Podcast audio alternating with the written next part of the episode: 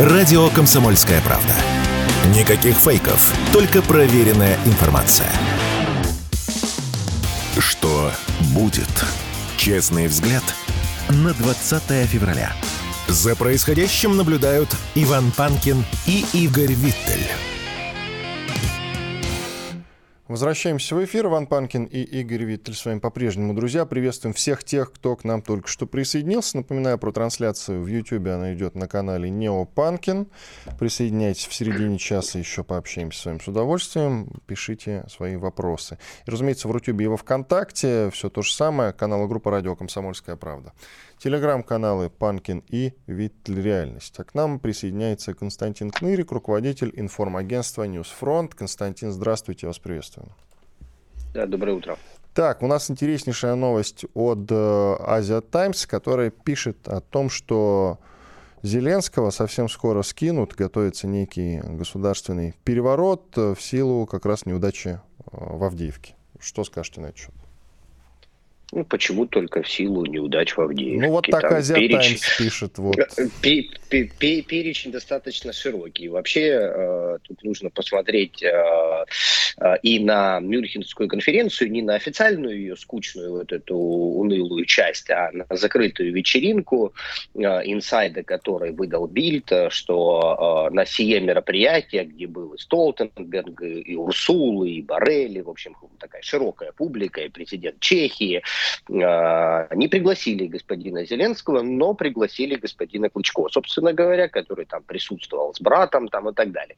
Динамика как бы она следующая. А, конфликт, понятно, который мы много обсуждали между Зеленским и Залужным, а, был создан раскручен и медийно поддерживался исключительно западной прессой. То есть вот этот конфликт э, – это продукт западной прессы. Более того, помимо э, конфликта, очень вовремя господин Залужный, э, собственно говоря, был отправлен в отставку, потому что все дальнейшее происходящее теперь возлагается исключительно на Зеленского, потому что и западная пресса, и очень активно американская в этой части пишет, что вот и Сырский, и везде его люди, и за счет все теперь отвечает Зеленский, и во всем виноват, соответственно, а, тоже Зеленский. Более того, есть такая специфическая, а, исключительно украинская наука, манипулятивная социология она называется. Так вот, а, в ней истины, конечно же, ноль, но тем не менее, когда ее начинают активно публиковать, это говорит о неких трендах и намерениях. Во-первых, последний опрос, где там порядка 50% считает, что Украина двигается не в том направлении,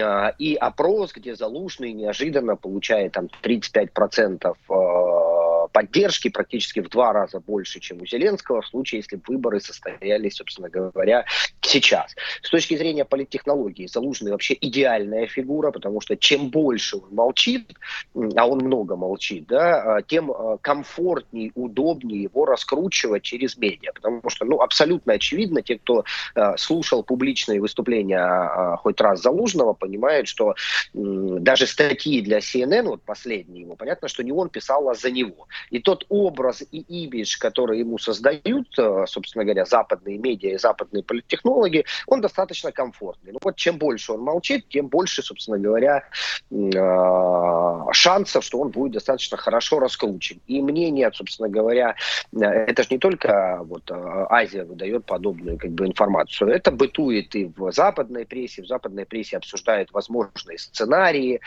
как можно это сделать соблюдением хоть каких-то норм украинского украинского законодательства. И один из сценариев, который они э, себе нарисовали, это избрание нового спикера Верховной Рады Украины. Э, и, собственно говоря, этот спикер Верховной Рады назначается исполняющим обязанности, потом говорит, все, нет диктатуре, стоп, диктатура, объявляем выборы. Ну, а дальше там имитация избирательного процесса, на котором победит, собственно говоря, какой-то новый мессия, который вдохновит еще на какое-то время украинское общество, пообещав, что все будет по-другому, хотя все будет точно так же. Так, хорошо, идем дальше. А как вы относитесь к мему, на котором Зеленский, если посещает какой-то город, ну и про рукопожатие тоже, если кому-то жмет руку, то того человека отправляют в отставку, а если посещает какой-то город, э, то его непременно сдают. Вот он побывал, собственно, в Бахмуте, помните, они сдали город, потом он побывал э, в Авдеевке, Авдеевку они сдали, сейчас он посетил Купинск на Харьковском направлении. Город, кстати, уже давно пустой стоит. Вот. Как вы, в принципе, относитесь к этому мему?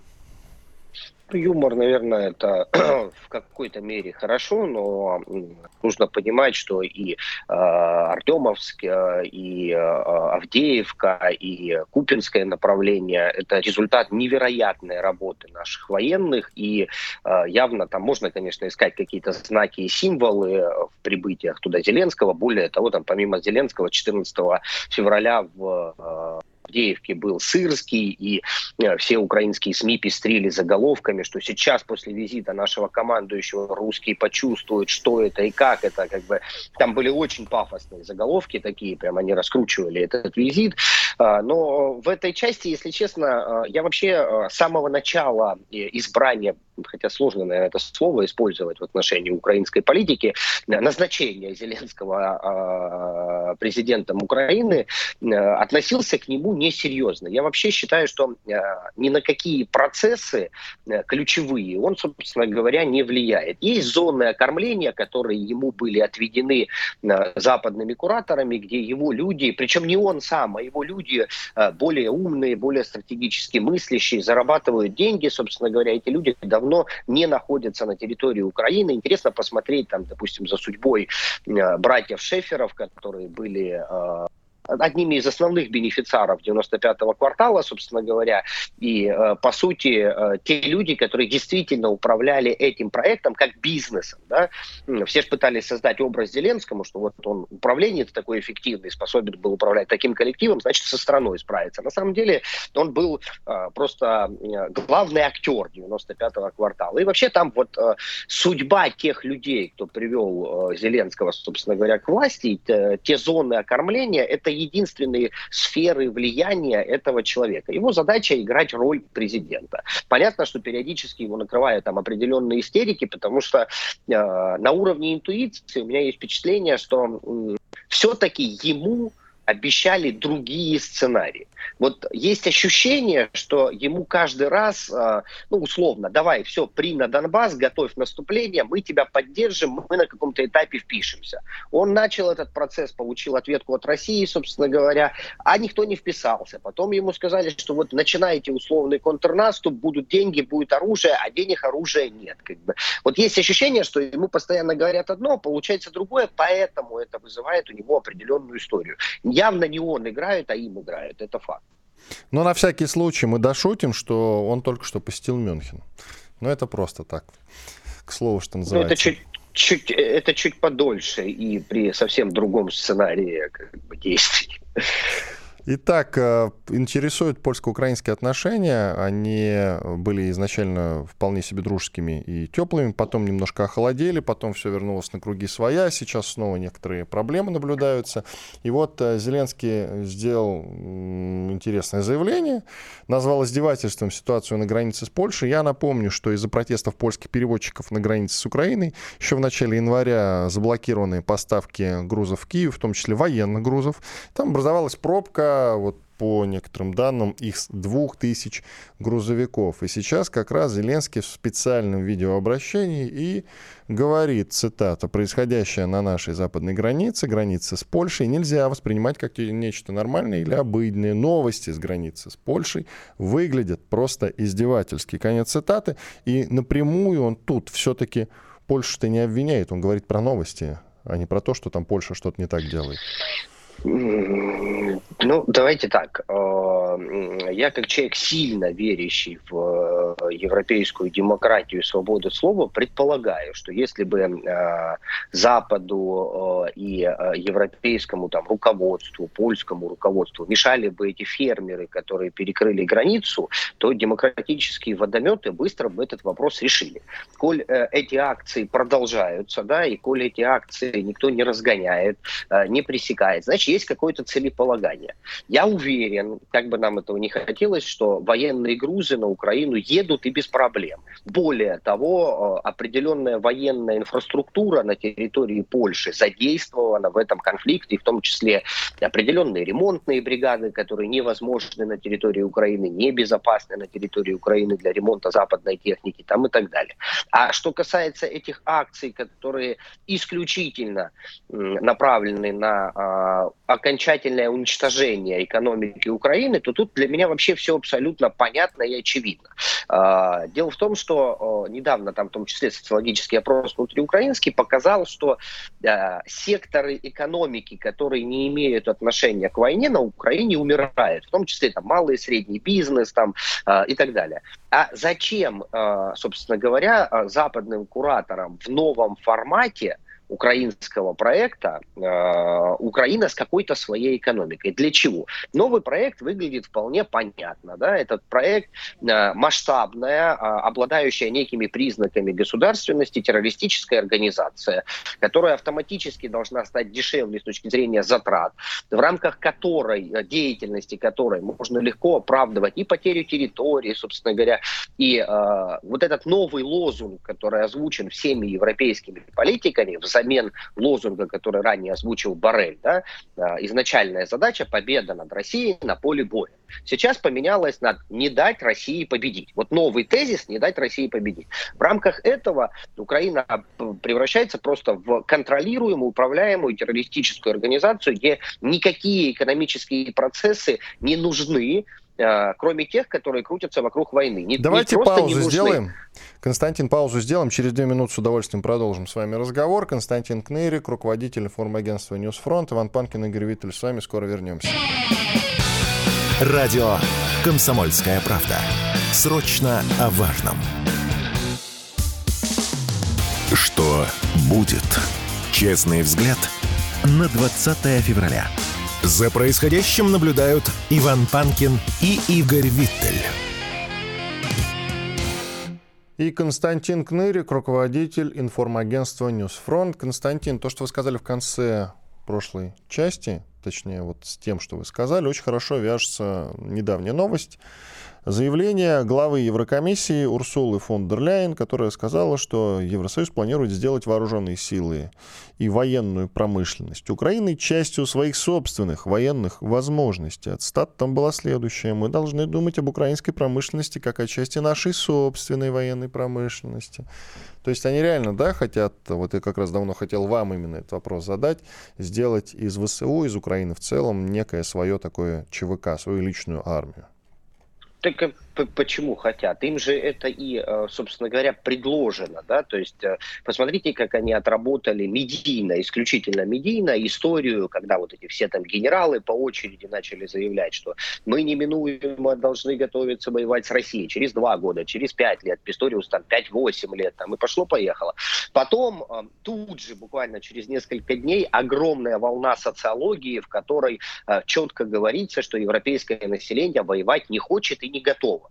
И тут же им в альтернативу прибежал Кулеба и Зеленский, говорит, так мы готовы за вас воевать, давайте только деньги. Им, по сути, европейскому обществу там медийно в несколько ходов разыграли историю, при котором предложили Украину как такую частную военную компанию европейскую, только финансируйте, собственно говоря.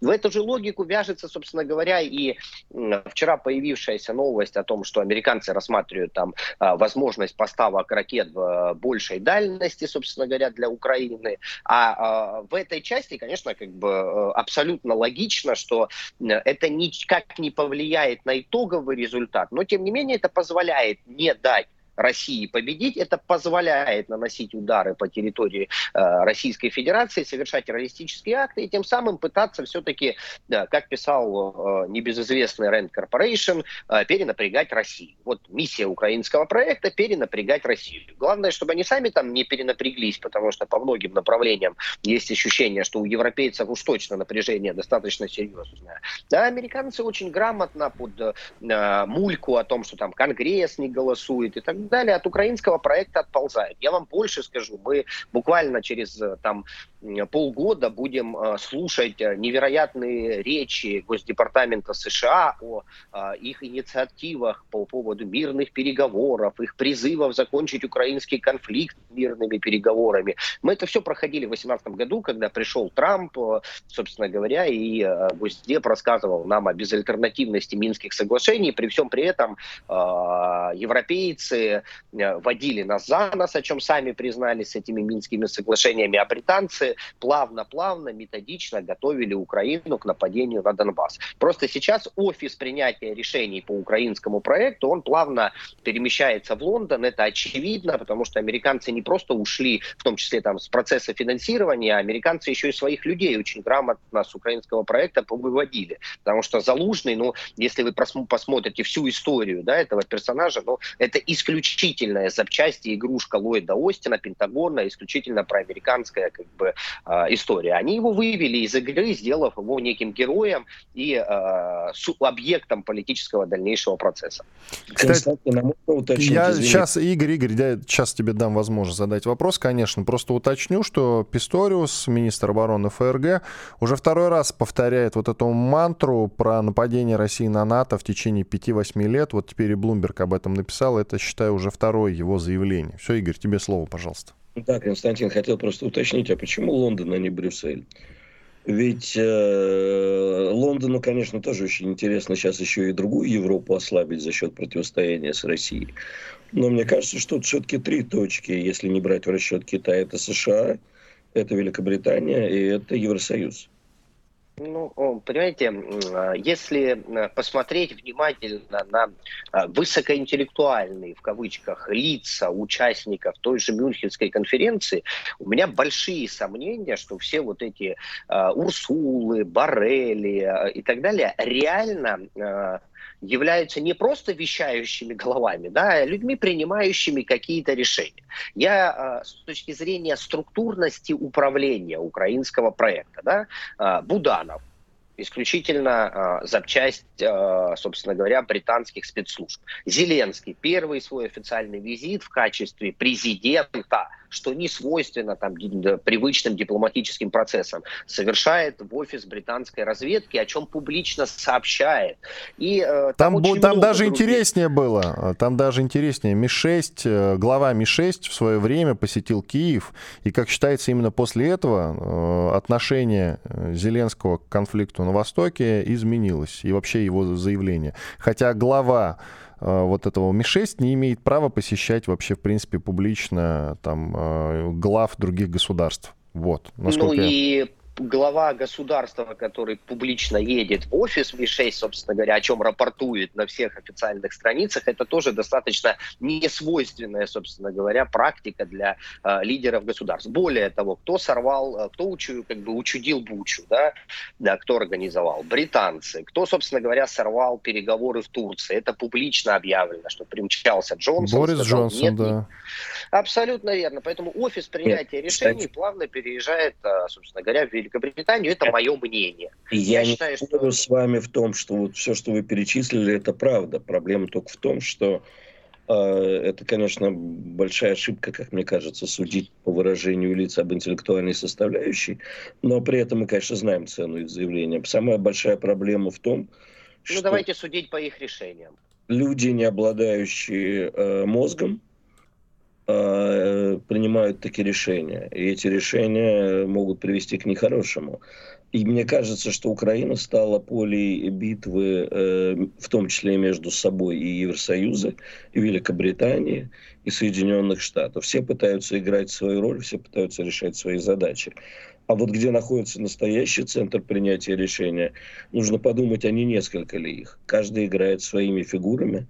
И, к сожалению, Нет жители я тоже, Украины. Я с вами соглашусь, да. А, играть пытаются все, в том числе именно поэтому как бы абсолютно а, немецкий инструмент влияния на украинскую политику Клычко, там его приглашают, с ним общаются, его поддерживают медийно. Да, процессы определенные есть. Тут, как бы, собственно говоря, факт. Но Писториус, кстати, заявил не про войну с НАТО. Все они говорят о войне с Европой России, они ни в коем случае не вписывают в эту историю НАТО. Более того, вот эти разговоры э, о том, что вот Трамп придет, э, США там может выйти из НАТО, или НАТО там, поменяет свою структурность, собственно говоря. Э, вообще есть ощущение, что ведется такая информационно-психологическая подготовка к тому факту, что если вот этим центром принятия решений, географию которого мы с вами не определили, да, будет принято решение втягивать в этот конфликт какие-то европейские европейские страны, то это все будет без участия НАТО. И вот этот разговор, якобы, который был на Мюнхенской конференции о том, а какую бы нам альтернативу в Европе НАТО придумать, как бы, и так далее, есть ощущение, что э, вот э, структурно НАТО в эту историю втягиваться не будет, так, чтобы они всеми странами НАТО в это ввязывались. Будет. И именно поэтому, кстати, придумана вот эта э, форма, к которой мы достаточно несерьезно относимся, хотя я считаю, что это процесс достаточно серьезный. Это документальная оформления потенциальной военной коалиции против нас. Вот эти соглашения о гарантиях безопасности Украины. Во-первых, такие документы, помимо публичной части, предполагают еще и э, некую секретную закрытую часть обязательств той и другой стороны. Более того, это форма, при которой вот эти страны э, выводят себя и, из зоны ответственности НАТО. Они говорят, это наша инициатива, мы тут действуем в рамках вот этих соглашений, гарантиях безопасности. НАТО здесь ни при чем, это не общее коллективное решение. Хорошо. Теперь еще коротко, пожалуйста, по поводу Залужного. Если есть что сказать, какова его судьба и будущее на Украине, если оно есть. Или он куда-нибудь там в Европу поедет и будет тихонечко работать. Есть ли у него перспектива, например, стать главой Альянса НАТО? Вот такие слухи тоже ходят. Да нет, я не думаю, что у него есть такие перспективы, тем более на э, персонажа повешали, собственно говоря, террористический акт в Европе, да, и он до сих пор ни слова не сказал по этому поводу, да, если медийно, по крайней мере. Э, я думаю, что перспективы его вполне понятны, он становится участником украинского политического процесса, причем активным участником, и это один из потенциальных сменщиков Зеленского при э, том, что э, 40 дней осталось у Зеленского легитимности, и через 40 дней нужно будет принимать какие-то решения. И э, с точки зрения информационной риторики на Западе, я так понимаю, что они решение это менять Зеленского уже приняли. Э, Залужный в этой части идеальный персонаж, ему создан, создан определенный э, героический образ. Э, более того, как бы э, он э, своей своим статусом военного вяжется в логику превращения Украины в полноценную террористическую организацию с некими формами государственности. То есть вот как управленец террористической структуры, он идеален в этой части. Спасибо большое. Константин Кнырик, руководитель информагентства News Front, был с нами на связи. Благодарим за участие. Коротко, Игорь, еще с тобой. А вот почему, кстати, действительно люди сомневаются по поводу того, что тот же Залужный способен, допустим, вывести НАТО на новый уровень? Хотя не то, чтобы мы ему желаем успеха, просто вот любопытно, почему? Я, как я чем понимаю, как э, представитель страны, не входящей в НАТО, может стать главой. Кажется, это уставом не предусмотрено. Ты уверен в этом? Да. По-моему, там э, вообще дело-то не в этом. В принципе, любой человек, который... Он может пойти, допустим, работать в Брюсселе, и, да, его назначат. Это не имеет Своих, отношения к делу. хватает. А, это хорошо. Иван Панкин, Игорь Виттель. Четыре минуты отдыхаем. Радио «Комсомольская правда». Никаких фейков. Только проверенная информация. Что будет? Честный взгляд на 20 февраля. За происходящим наблюдают Иван Панкин и Игорь Виттель. Продолжаем эфир. Иван Панкин и Игорь Виттель. Э, через несколько минут к нам присоединится наш гость Даниил Бессонов, военный обозреватель. Пока несколько, несколько моментов обсудим. Тут э, ну, во-первых, действительно на CNN писали, что... На CNN же писали, вот Игорь Виттель, специалист, не только по CNN, но и да. по тому, что пишут за рубежом, что Авдеевка стала поворотным моментом для ВСУ, да, что-то такое. Да, да, ну, много... расшифруй конкретно, что писали. Сейчас могу зачитать. Врагов можно зачитывать? Можно, пока еще. Цитировать, лучше цитировать. Зачитывать и зачитываться не надо. Сейчас э, тебе скажу, я прямо у меня э, Да вот, ну, можно недословно, в самом деле, ну что то В Авдеевке, ну, в общем, в основном пишут, что, похоже, русские сейчас и Запорожье возьмут, например. О, ничего себе. Прикольно. Прям, нет, серьезно, про Запорожье целиком освободим? Там, там в этом уверены? Ну, видимо, уже да. Вы а знаете, что? друзья, почему мы с Игорем э, так удивляемся на этот счет? Потому что вот э, CNN и, кстати, Bloomberg и это два источника, на которые надо и можно обращать внимание ввиду их э, хороших разведданных, которые они откуда-то получают. Вот, кстати, интересно, Слушай, откуда. Да. Пока появился наш следующий гость, я вот только что увидел, и не знаю, не перепроверял первоисточник, так что не хватайте меня за руку, если это не так. Но вот один мой приятель в одной там соцсеточке цитирует террористы, экстремисты, иноагенты и прочую гадость э, Дмитрия Гордона, который сказал следующее.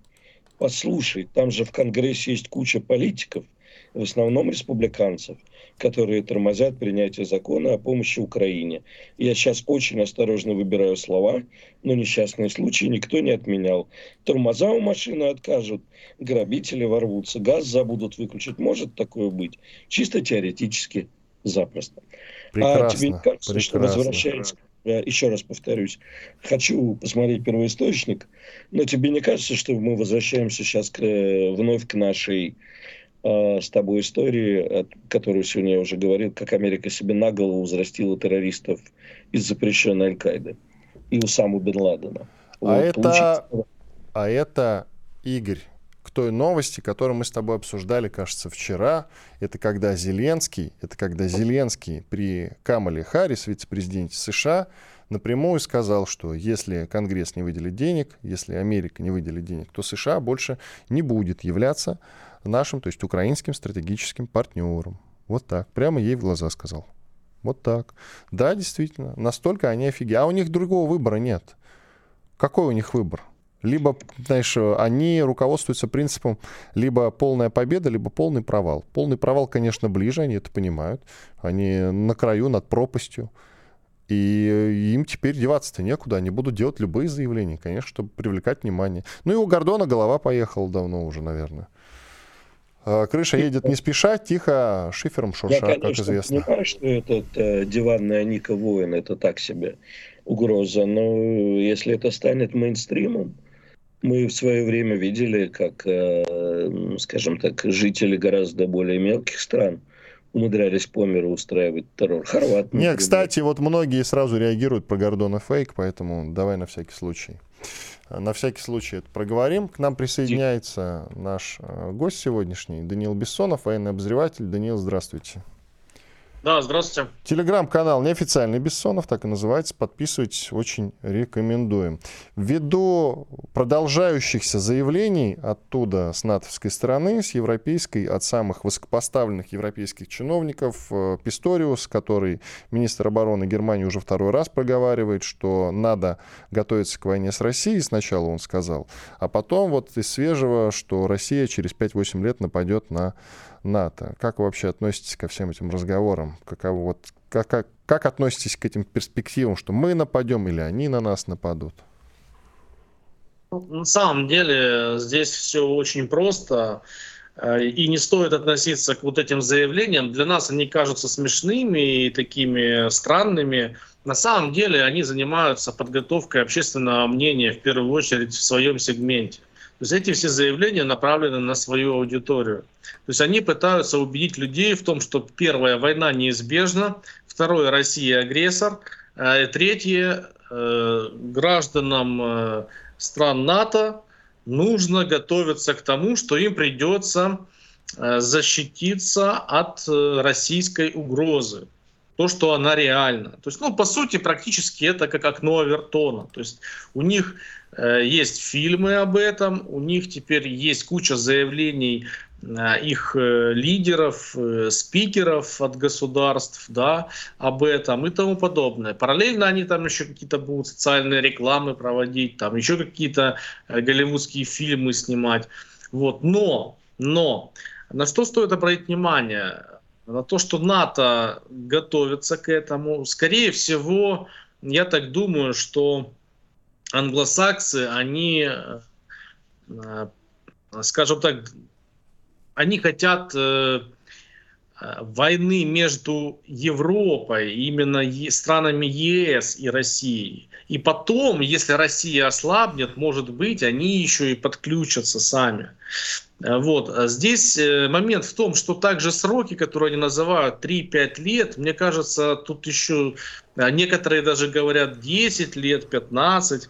Здесь эти сроки, они на самом деле не достоверны. То есть они таким образом уже нашу бдительность сроками усыпить. Потому что я думаю, что они захотят это все организовать намного раньше, чем 3-5 лет. Вот. Здесь момент в том, что Украина как территория, она определена изначально была как э, поле боя между НАТО и Россией. По сути, мы уже воюем с НАТО, потому что техника, э, все как бы, возможности военно-промышленного потенциала, э, все возможности разведки НАТО, это все к услугам ВСУ. То есть, по сути, страны НАТО — это Э, тыл и кормовая база для ВСУ. Украина и украинская армия. Украина это территория, да, украинская армия это передовая пехота НАТО. Закончатся украинцы, э, начнутся, э, там, я не знаю, поляки, прибалты, румыны, еще кто-то и тому подобное. Вот, поэтому нужно быть готовым к этому. И то, что они заявляют, не потому, что мы хотим на них напасть, просто они так это заявляют. Они готовятся в общественное мнение, и они желают спровоцировать этот конфликт. Поэтому нам нужно к этому готовиться. Кстати говоря, вот про Авдеевку. Есть сейчас э, такое мнение, что если сравнивать с Великой Отечественной войной, да, специальную военную операцию, то Авдеевка — это новый Сталинград. И поворотный момент, конечно, в специальной военной операции. О боже, я вас умоляю, ну что это такое? Какой Сталинград? Какой поворотный момент? Ну давайте не будем вот эти ура-патриотические штуки озвучивать. Ну, если у нас задача, к примеру, только ДНР, освободить ДНР, то Авдеевка имеет стратегическое значение. Авдеевка имеет серьезное действительно значение. Если у нас задача, а я уверен, что нам придется это делать, взять под контроль э, территорию Украины, потому что она определена как поле боя для э, войны с нами, и какой бы клочок Украины не остался, с этого клочка будут по нам лететь ракеты и снаряды, и авиация в перспективе, да, то Авдеевка это один из сотен городов, которые нам придет, которые мы взяли, и нам еще предстоит взять э, очень много городов и более крупных городов. Вот поэтому давайте вот, потому что подобные речи были и про Бахмут, да. Ну, опять же, тут же нужно понимать, что э, какие у нас реальные цели, где же рамки э, нашей операции. Кстати, и где? Нужно кстати, ну, где? Вот я вам говорю, в моем понимании, потому что где никто не знает, да, но в моем понимании, вот мое субъективное мнение, это территория Украины для начала.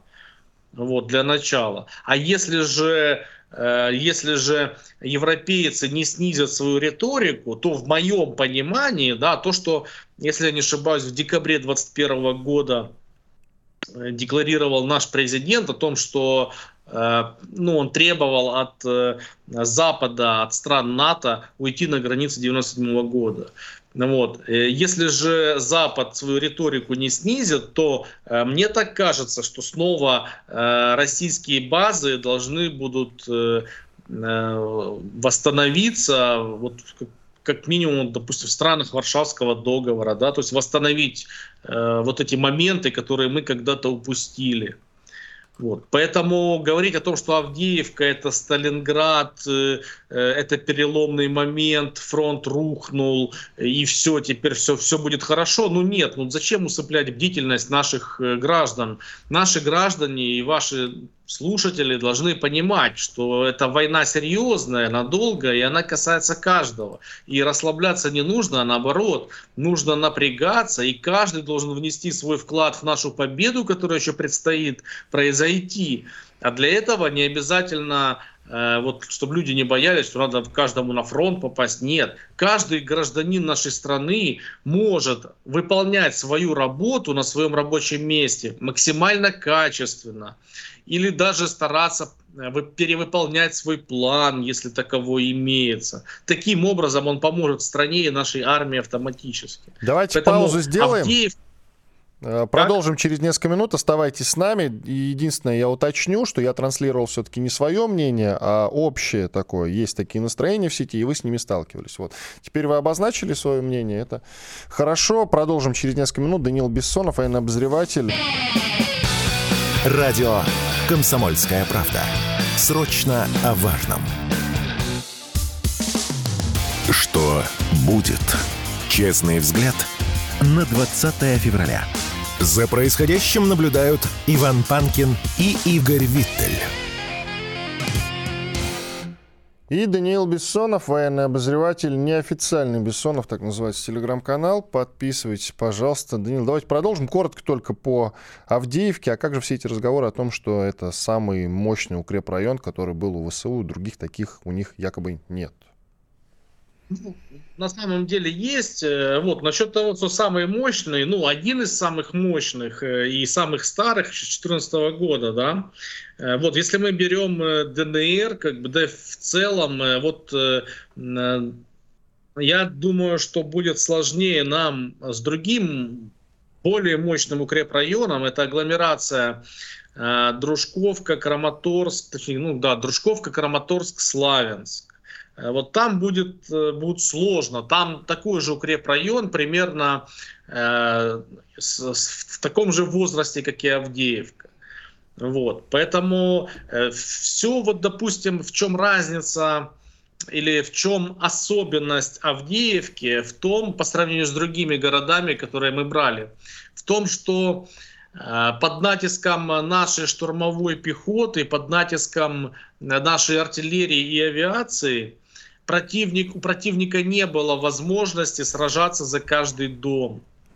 Вот. Э, противник, э, противник был вынужден убегать, оставлять. Вот, да, то есть только э, нашим бойцам удалось в одном месте разрезать Авдеевку на две части, то есть отсоединить Коксахим от города и взять под огневой контроль основные дороги. Все, противник сразу бежал, причем бежал хаотично. И самое главное, самое главное, то, что это был первый э, случай массового неповиновения со стороны подразделений ВСУ э, своему командованию. Потому что отступление началось хаотично и по инициативе подразделений. Они сами начали выходить без приказа. Напомню, что за несколько дней до выхода, до объявления о выходе, Зеленский и Сырский, они говорили, заявляли о том, что они, наоборот, туда резервы забрасывают и будут держаться. И они реально их забрасывали. Не только э, третью штурмовую бригаду, бывший Азов, э, запрещен в России, да, не только подразделения сил специальных операций, а и другие подразделения. Вот они реально их туда забрасывали. Но и эти подразделения также сбежали. Поэтому Сырскому в 2 часа ночи пришлось в авральном порядке, догоняя ситуацию, э, заявлять о том, что э, все, я приказал выйти, мы не будем держаться, жизни бойцов важны и тому подобное. Вот это, это вот уникальность Авдеевки в этом. А что нужно сделать радикального, чтобы приблизить победу? Я к чему спрашиваю? Близится Вторая годовщина с момента начала специальной военной операции. Да, ну вот, э, по моему мнению, нам нужно, э, главное, нам нужно решить, во-первых, э, я очень надеюсь, что опыт этих двух лет, который получила наша армия на земле, он где-то кем-то учитывается в каких-то учебно-методических пособиях отмечается и так далее они просто проходят бесследно. Вот. Э, насчет того, как мы победим, ну, нам нужно решить э, три основные проблемы. Три основные проблемы, которые, когда мы решим, э, победа произойдет достаточно быстро а не метр за метром, как мы видим продвижение на фронте. Да? Основная проблема – это проблема с минными полями. То есть, когда мы решим, найдем э, эффективный способ разминирования, эффективное разминирование э, минных полей, при этом на нужную, необходимую глубину и ширину, да, а, Вот, вот тогда, в принципе, все пойдет быстрее. Также второй, второй момент. Нам нужно решить проблему с вражескими FPV-дронами. Потому что вражеские FPV-дроны, они остановят любые колонны. Любые абсолютно колонны техники, 100 танков пойдет на одном участке, они будут остановлены. Вот. А только силами пехоты можно штурмануть Авдеевку, но нельзя прорваться на оперативную глубину, нельзя сохранять скорость движения без техники, только пехоты. Поэтому вопросы с FPV-дронами нужно решать. И третий момент. Нам нужен свой Starlink. Нам э, нужна своя закрытая устойчивая связь. Вот это три важных э, момента, которые помогут нам победить. Как только мы их решим, мы победим. Но нужно понимать, что противника, у противника потенциал большой, это все страны НАТО, они также работают в этом направлении. То есть проблему со связью они решили, да, у них изначально Starlink был, что если бы не Starlink, то, наверное, они бы уже проиграли. Вот, но проблемы с FPV-дронами, с э, э, методиками разминирования минных полей, с технологиями, они также над этим думают. Вот, я надеюсь, что мы до этого додумаемся раньше и решим этот вопрос. Запрещенные в России азовцы, ну, Азов запрещен, поэтому и азовцы тоже, соответственно, они, как известно, дрогнули под Авдеевкой и первыми бежали, по сути. До этого они... Ну, это не так. Не так. А, пожалуйста, слово вам. Ну, это не так. На самом деле, э, украинские подразделения, то есть э, вот эта третья штурмовая бригада, она не успела ни на какие позиции особо зайти. Она, вошла только в Авдеевку. То есть у них, в принципе, э, функция была удержать фланги. То есть они должны были еще э, зайти, перегруппироваться, провести э, рекогностировку на местности и так далее. А в это время ну, украинские подразделения пехотные должны были также на своих позициях удерживать как бы, нас. Да? Вот, но пехотные подразделения начали отступать самостоятельно, хаотично. Естественно, и этот, эти ублюдки из Азова также к ним присоединились. Вот и все. Поэтому не нужно говорить, что они были первыми. Даже теоретически у них бы не получилось первыми, потому что у них там другая задача. Они вообще не успели даже приступить к выполнению своей задачи, по сути-то. Они уже по ходу начали там что-то пытаться. Ну, просто распространялось мнение о том, что действительно дрогнули-то они. Ну да ладно, хорошо. А, есть такой вопрос. Сейчас менее охотно те же азовцы сдаются в плен. Боятся, что их не станут обменивать, потому что до этого азовцев а, мы обменивали в основном, к сожалению. Ну, насчет э, менее охотно, я просто ну, не понимаю, это в сети кто-то об этом пишет. Вот просто откуда такие дан, данные, что азовцы первые побежали? Просто у них не было бы такой а, возможности. Андрей, они смотрите, бы. смотрите, смотрите, Андрей Руденко, военкор, говорил об этом. Ну, не знаю, не знаю, я, я, я в данном случае не согласен согласен. Насчет того, что они э, отказываются сдаваться в плен, да, чем они лучше других, по сути? Ну да, у них, э, они, они больше сектанты, чем ВСУшники, вопросов нет. Э, вот, но они, э, так же, как и другие, также э, как бы, сдаются в плен. Просто их меньше на этом участке. То есть ну, в процентном соотношении их меньше. Поэтому вероятность, э, что среди пленных, э, скажем так, тех, кто доживет до плена в этой мясорубке, да, потому что тут же тоже в плен попасть, это ну, надо еще быть счастливчиком, потому что э, работа э, средств огневого поражения настолько э, плотная на этом участке, что тут ну, как бы до плена нужно дожить по объективным причинам. Вот, поэтому э, понятно, что среди пленных э, у них как бы э, в процентном соотношении меньше шансов оказаться, только из-за количества по сравнению с другими ВСУшниками. Вот. Поэтому насчет того, что они не хотят сдаваться, но я очень сомневаюсь, что это на что-то, ну, что есть какая-то разница между 22 годом и сейчас. Вернемся к... Причем, двух... кстати, кстати, в открытых источниках э, с Авдеевского направления был пленный а, азовец. Вот один точно был, это в интернете информация была. Причем, который уже был в плену и после обмена он продолжил воевать.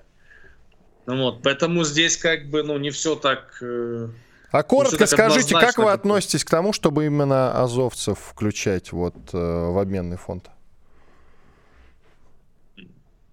Да, ну как я отношусь к этому? Я отношусь к этому негативно, конечно. Хорошо, ну, вернемся э, к дате двухлетней. Скажите, пожалуйста, то есть прогноз от вас такой общий. Воевать придется еще долго. Или нет? Да, да.